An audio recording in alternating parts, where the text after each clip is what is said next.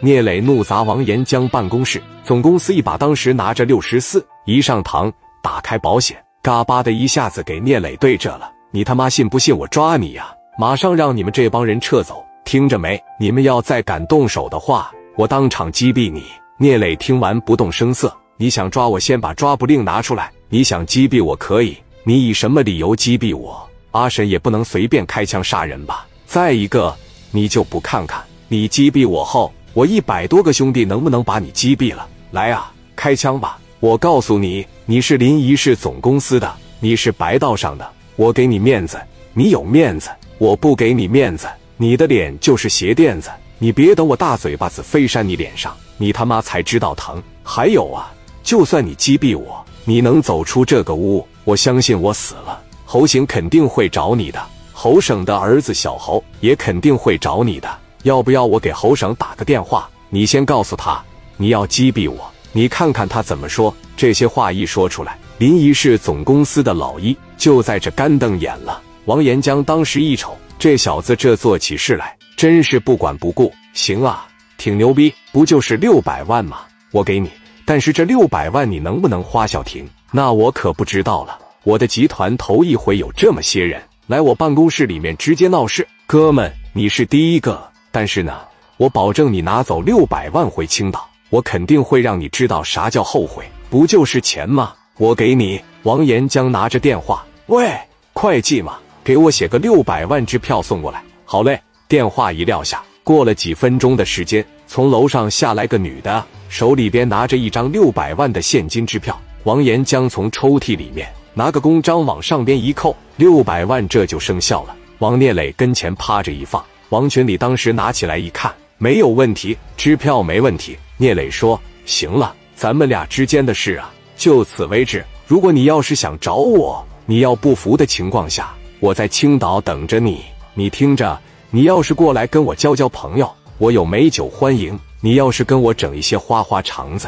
先打听一下我聂磊是个什么样的人。”说完，聂磊趴着一站起来说：“王老板打扰了，我们走了。”一行人扭头就要走。刚一到门口，王岩江说了：“哥们，咱们两个人还会再见面的。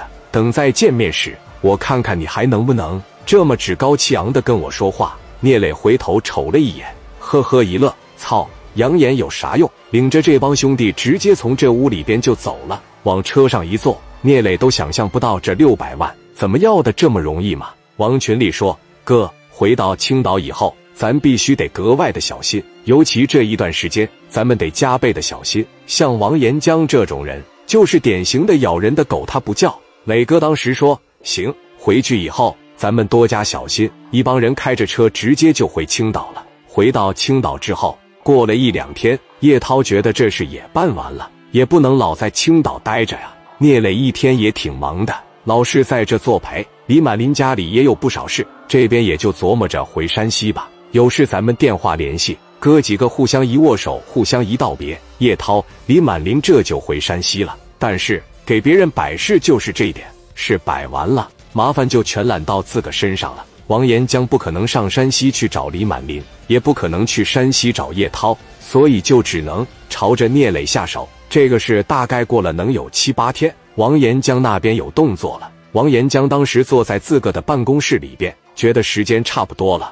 聂磊应该放松警惕了，六百万这也该回来了。王岩江拿着电话，趴着一拨过去，接电话是王岩江手底下的御用杀手，说白了就跟聂磊手底下的志豪一样。此人叫阿浪，从小也是没爹没妈，一直在江湖上这么浪荡着，所以王岩江给起个名字叫阿浪。阿浪相貌平平，扔在人群里基本是属于那种你认不出来的人，但是出手极其的阴狠毒辣。阿浪当时拿着电话一接，哎，江哥，上我办公室来一趟，上青岛给我干个活。好嘞，哥，我明白了。给电话一撂，阿浪从床底下拽出来一个箱子，一打开是一把漆黑锃亮的五十四手枪，检查了一下没毛病，咔嚓的往腰里边趴着一瘪，戴着口罩，戴着帽子，骑着摩托车奔着王岩江公司就去了。等来到王岩江办公室的时候，王岩江从抽屉里拿出一张照片。正是聂磊。